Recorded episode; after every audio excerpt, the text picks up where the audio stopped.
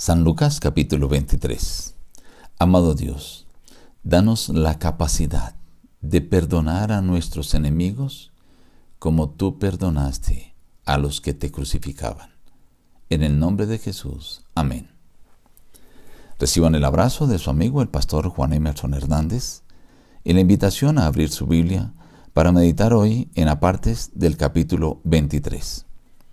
Levantándose entonces todos llevaron a Jesús a Pilato y comenzaron a acusarlo diciendo, Hemos encontrado que éste pervierte a la nación y que prohíbe dar tributo a César diciendo que él mismo es el Cristo, un rey.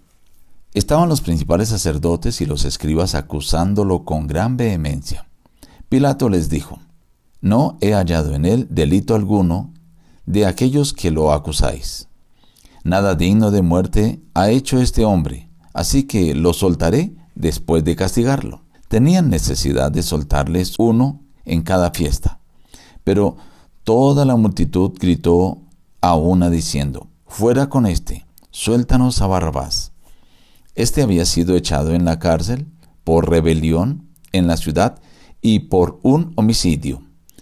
Les habló otra vez Pilato queriendo soltar a Jesús. Pero ellos volvieron a gritar diciendo, crucifícalo, crucifícalo. Él les dijo por tercera vez, pues qué mal ha hecho éste, ningún delito digno de muerte he hallado en él, lo castigaré y lo soltaré. Pero ellos insistían a gritos pidiendo que fuera crucificado. Cuando lo llevaban, tomaron a cierto Simón de Sirene, que venía del campo y le pusieron encima la cruz para que la llevara tras Jesús. Lo seguían unas mujeres que lloraban y hacían lamentación por él. Cuando llegaron al lugar llamado de la calavera, lo crucificaron, y a los malhechores uno a la derecha y otro a la izquierda. Jesús decía, Padre, perdónalos porque no saben lo que hacen. Había también sobre él un título escrito con letras griegas, latinas y hebreas. Este es el rey de los judíos. Uno de los malhechores lo insultaba diciendo, Si tú eres el Cristo, sálvate a ti mismo y a nosotros. Respondiendo el otro le reprendió diciendo, ¿Ni siquiera estando en la misma condenación temes tú a Dios?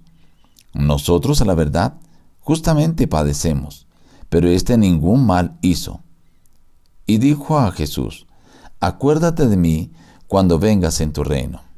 Jesús le dijo, De cierto te digo, estarás conmigo en el paraíso. Cuando era como la hora sexta, hubo tinieblas sobre toda la tierra hasta la hora novena. El sol se oscureció y el velo del templo se rasgó por la mitad. Entonces Jesús, clamando a gran voz, dijo, Padre, en tus manos encomiendo mi espíritu. Y habiendo dicho esto, expiró. Cuando el centurión vio lo que había acontecido, dio gloria a Dios diciendo, verdaderamente este hombre era justo. José de Arimatea, miembro del concilio, hombre bueno y justo, fue a Pilato pidiendo el cuerpo de Jesús y lo puso en un sepulcro abierto en una peña en el cual aún no se había puesto a nadie. Era día de la preparación y estaba para comenzar el sábado. Las mujeres que lo habían acompañado desde Galilea lo siguieron y vieron el sepulcro y cómo fue puesto su cuerpo.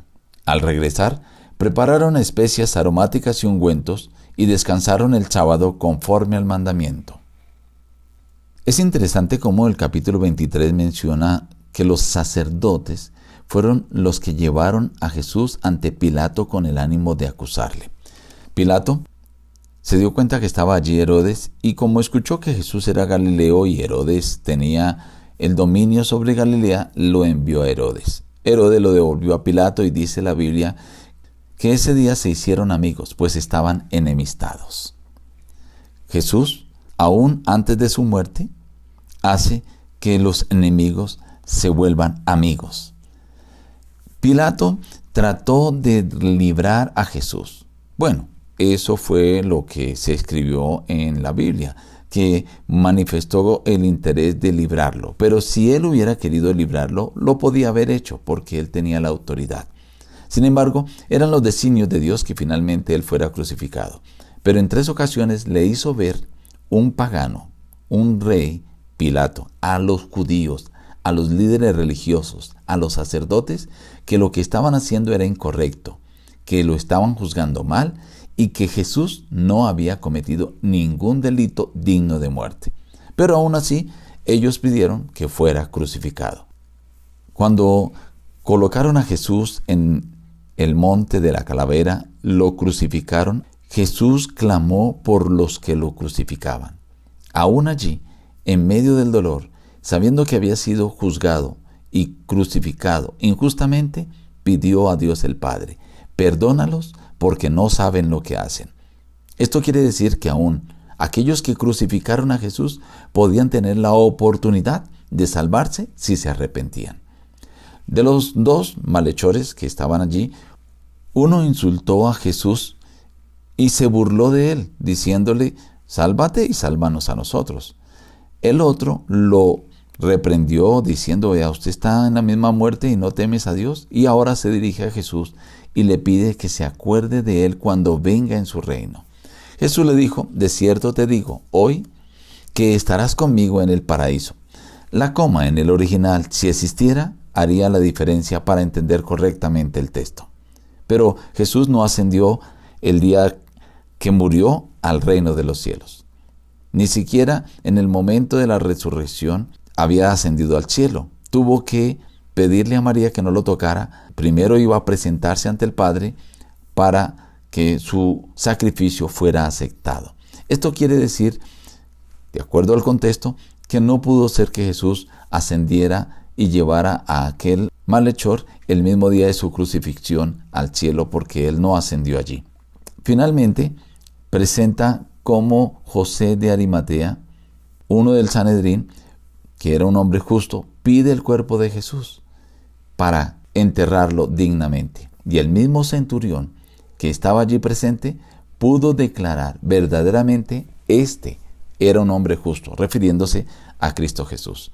Estimado amigo, hoy el Señor te da también una oportunidad de ser salvo. Cuando Él clamó, perdónalos porque no saben lo que hacen, lo que tú has hecho en contra de Jesús, el Señor Jesús está dispuesto a perdonarte. Solo tienes que acudir a Él y pedirle perdón. Pero también debes pedirle a Dios que te ayude a tener la capacidad de perdonar a tus enemigos, así como Jesús perdonó a quienes le crucificaban. Nos despedimos diciendo, busca a Dios en primer lugar cada día y las demás bendiciones te serán añadidas. Que Dios te bendiga.